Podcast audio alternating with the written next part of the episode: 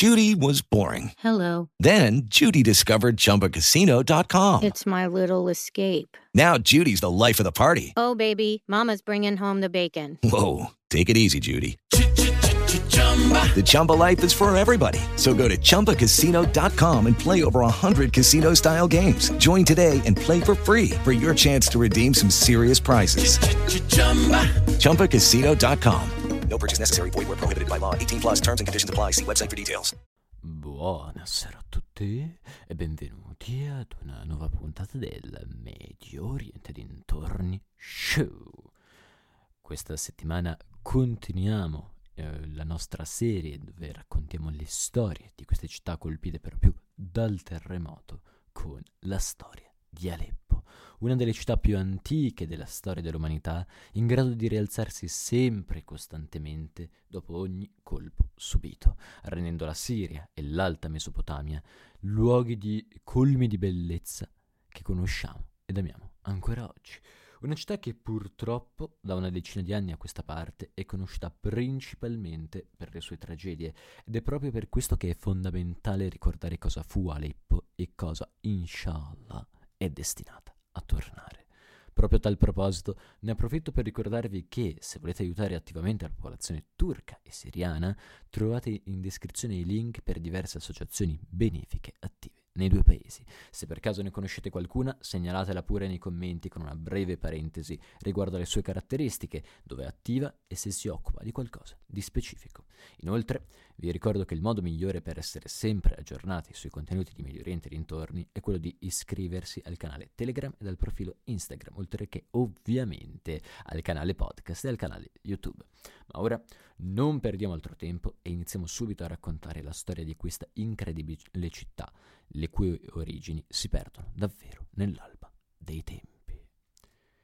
I primi resti della città risalgono infatti addirittura al 5000 a.C., divenendo, a partire dal 3000 a.C., una presenza costante sulle mappe della zona. Il primo regno a possederla fu quello di Yamhad, che dal 1800 a.C. al 1500 a.C. si contraddistinse come un terzo polo fra la potenza egizia a sud e i bellicosi Titi a nord, venendo però poi conquistata proprio da quest'ultimi, seguendone de facto le sorti.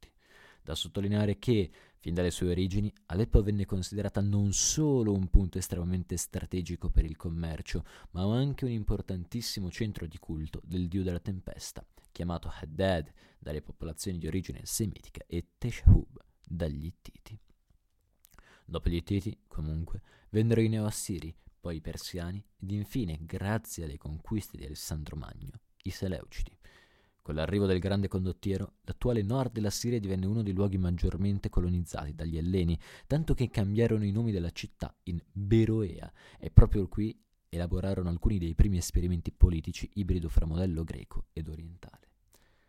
La città verrà poi conquistata dal re almeno Tigrane II, venendo poi successivamente inglobata dall'impero romano, sotto il quale tuttavia mantenne una certa autonomia politica e legislativa. Sotto Roma Beroea divenne la seconda città più importante della Siria, dopo Antiochia, all'epoca terza più grande dell'impero. Passata sotto i bizantini, mantenne la sua gloria, ma non fece alcuno sviluppo particolarmente significativo, divenendo già da allora un punto strategico al confine con i Sassanidi, che lo conquisteranno agli inizi del VII secolo. Appena qualche anno dopo giunsero qui gli arabi che, a partire dal 637, legarono per sempre la storia di tutta la Siria a quella del mondo arabo e islamico. Inizialmente la conquista venne operata da Khalid ibn al-Walid ed, eh, e da Abu Ubaida per conto del califfato dei Rashidun, ovvero il primissimo califfato, ma questi territori passarono in fretta agli Omayyadi e agli Abbasidi. Proprio a causa di una sempre maggior debolezza di quest'ultimi, vi saranno incredibili cambiamenti, con l'arrivo di diverse dinastie, la più importante delle quali è senza alcun ombra di dubbio quella degli sciiti Hamdanidi, che governò Aleppo a partire dal 945. Quest'ultimi si erano già imposti da decenni come signori dell'Alta Mesopotamia e, grazie al grande Saif ad-Dawla, conquisteranno anche Aleppo, dando vita ad uno dei regni arabi più floridi dell'epoca. Pensate che eh, sotto la loro corte giunsero figure incredibili come Al-Mutanabbi, uno dei più grandi poeti arabi di sempre, ed Al-Farabi, filosofo secondo alcuni inferiore solo ad Aristotele. Tale gloria fu però di breve durata, poiché con la morte di Saif nel 967, Aleppo divenne più che mai un luogo di confine fra bizantini, fatimidi ed altre potenze di breve durata, come la dinastia beduina dei Mirtasidi. Dopo di loro, in meno di cento anni Aleppo venne conquistata da Selgiukidi, dai loro vassalli Zengidi che ne fecero la loro capitale, dagli Ayyubidi di Saladino e dai mongoli di Hulagu Khan. Quest'ultimi la presero a seguito di un assedio particolarmente duro e violento condotto insieme ai loro alleati armeni e crociati, dando poi vita ad un violentissimo massacro a danni di tutti i musulmani ed ebrei che risiedevano allora nella città.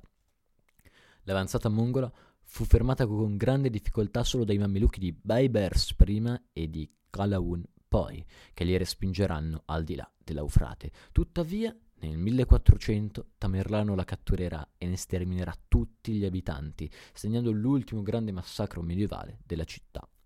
Da segnalare che nel 1183, ovvero sotto gli Ayyubidi, Aleppo fu vittima di uno dei più violenti terremoti della storia, tanto che, secondo alcune fonti dell'epoca, morirono addirittura 230.000 persone. Con l'arrivo degli ottomani, a partire dal 1516 Aleppo si trasformò completamente, diventando a, secon- diventando a lungo seconda solo ad Istanbul per bellezza ed importanza. Grazie alla sua posizione strategica all'interno dei domini ottomani, divenne il centro di scambi più importanti d'Oriente, tanto che furono in molti a porre i propri edifici politici qui, preferendolo addirittura a Damasco. L'incredibile successo, tuttavia, inizierà a deteriorarsi a partire dal 1722, momento in cui la dinastia Safavide, con la quale Aleppo aveva intensi commerci, iniziò a declinare. Gli europei, interessati soprattutto ai preziosi tessuti iraniani, iniziarono a volgere le loro attenzioni alle Americhe e ciò segnerà l'inizio delle sventure per questa città. Quest'ultima dovette infatti affrontare epidemie di vario genere, attacchi beduini e, soprattutto, un'incredibile risalita di Damasco, che nel XIX secolo riuscì addirittura a superarla per importanza. Tuttavia, il peggio arrivò con la caduta dell'impero ottomano, che pose Aleppo in una situazione politicamente molto complessa. Con i famigerati accordi di Sekhe-Picot e l'altrettanto criminale trattato di Sèvres, essa vide completamente stravolto il suo ruolo geopolitico, causando incredibili disagi all'intera popolazione. La città, infatti, aveva prosperato proprio in virtù del costante commercio fra Turchia e Mesopotamia, stati che invece vennero trasformati in entità autonome a causa del processo di balcanizzazione dovuto ai suddetti accordi. Con i successivi trattati di Losanna la situazione peggiorò ulteriormente per Aleppo, che perse gran parte della propria provincia a favore della neonata Turchia, la quale nel 939, nel 1939 annesse anche Iskenderun, privando la città di quello che per secoli era stato il suo porto. Con il loro arrivo, i francesi mm, proseguirono più che mai e con grande intensità la loro politica del dividi e timpera, separando Aleppo da Damasco e provando a riaccendere le tensioni fra le due città in modo da controllarle al meglio. Ricordiamo che sotto gli ottomani la, eh, la, Siria non era uno Stato autonomo, bensì una serie di province, e ciò fu molto evidente quando, a partire dal 1946, la Siria divenne un paese indipendente.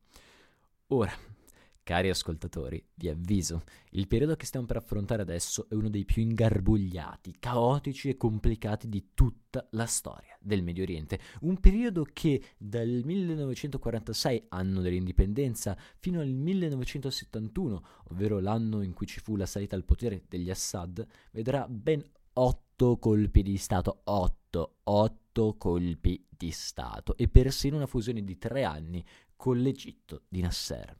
Qualcosa di davvero complesso e ricco di colpi di scena, che però è fondamentale per comprendere davvero la città di Aleppo. Naturalmente, questo ci tengo a specificarlo, oggi andremo a sintetizzare il tutto più che mai, ma sappiate che se si volesse scendere più nel dettaglio ci sarebbe così tanto materiale, eh, così tanto materiale da creare un intero canale solo su questo.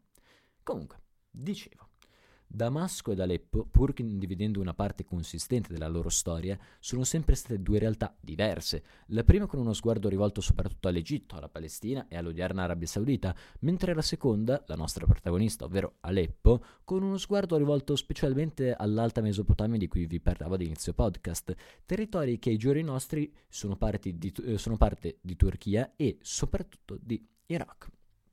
Non è un caso che entrambe le città svilupparono un incredibile desiderio di unirsi con un altro Stato, Aleppo nello specifico con l'Iraq e Damasco con l'Egitto, con il quale peraltro vi fu effettivamente un'unione portata avanti dal 58 al 61.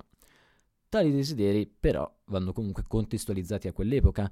In quegli anni, infatti, vi era un fortissimo panarabismo fortemente sviluppato in ogni strato del mondo arabo e ciò fece sì che, pur preferendo eh, l'Iraq all'Egitto, tale fusione fosse vista bene anche da Aleppo. Il problema fu però che Nasser non provò mai davvero a fondere i due paesi, facendo piuttosto di tutto per rendere la Siria una succursale dell'Egitto, e questo non fece per nulla piacere ai siriani, che esplosero in un nuovo colpo di Stato che, nel 1961, mise definitivamente fine al più grande successo panarabo della storia moderna. Il paese era ancora tuttavia estremamente diviso fra diverse fazioni che, per un motivo o per un altro, ritenevano che il nuovo governo, fondato su ideali abbastanza simili a quello pre-nasseriano, non fosse all'altezza del compito. Ed è questo il motivo per cui il colpo di Stato del 63 fu uno dei più eterogenei in assoluto, elemento che si rivelerà però un grande problema. Nel giro di qualche mese, infatti, il partito Baatista fece fuori tutti i suoi rivali nasseriani ponendo per sempre fine all'idea di un'unione con l'Egitto e ponendo le basi per quello che diventerà il dominio degli Assad sul paese. Se siete interessati a scoprire come la famiglia Assad sia arrivata al potere in Siria, vi consiglio di recuperarvi l'articolo del podcast che feci diversi anni fa, quindi la qualità sarà peggiore suppongo, sulla Tachia, che vi metto in descrizione, poiché per non appesantire il troppo il tutto, è già abbastanza pesante per quanto mi riguarda, qui ci occuperemo solo di ciò che avvenne ad Aleppo. Dicevo, Hafez al-Assad giunse al potere in Siria dopo il cosiddetto movimento correttivo del 1970, l'ultimo colpo di Stato del paese, venendo subito guardato con interesse dalla classe commerciale di Damasco. Non è un caso che, fra le due realtà, chi avrà più problemi con Assad sarà proprio Aleppo, diventata ben presto uno dei maggiori centri dei fratelli musulmani della zona, nonché il luogo in cui si consumarono alcuni dei più pesanti massacri fra quest'ultimi e le forze lealiste. Fra il 1979 e il 1980 vi saranno le peggiori tragedie, ma poi fortunatamente Aleppo riuscì a riassestarsi, trovando, tornando a farsi valere come uno dei maggiori centri del mondo arabo. Ovviamente prima che, con le primavere arabe del 2011, iniziasse la guerra civile. Se siete giunti fino a questo punto, significa che vi interessa davvero la sorte di questa città e che davvero avete riconosciuto in lei una bellezza ed una storia senza pari.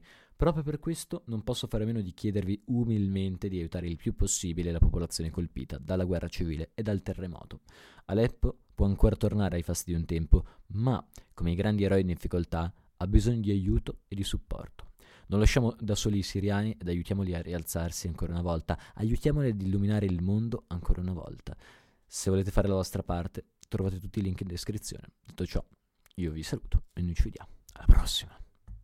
Hey guys, it is Ryan. I'm not sure if you know this about me, but I'm a bit of a fun fanatic when I can. I like to work, but I like fun too. It's a thing. And now the truth is out there. I can tell you about my favorite place to have fun. Chumba Casino. They have hundreds of social casino style games to choose from with new games released each week. You can play for free anytime, anywhere and each day brings a new chance to collect daily bonuses. So join me in the fun. Sign up now at ChumbaCasino.com. No purchase necessary. VGW. Void were prohibited by law. See terms and conditions. 18 plus.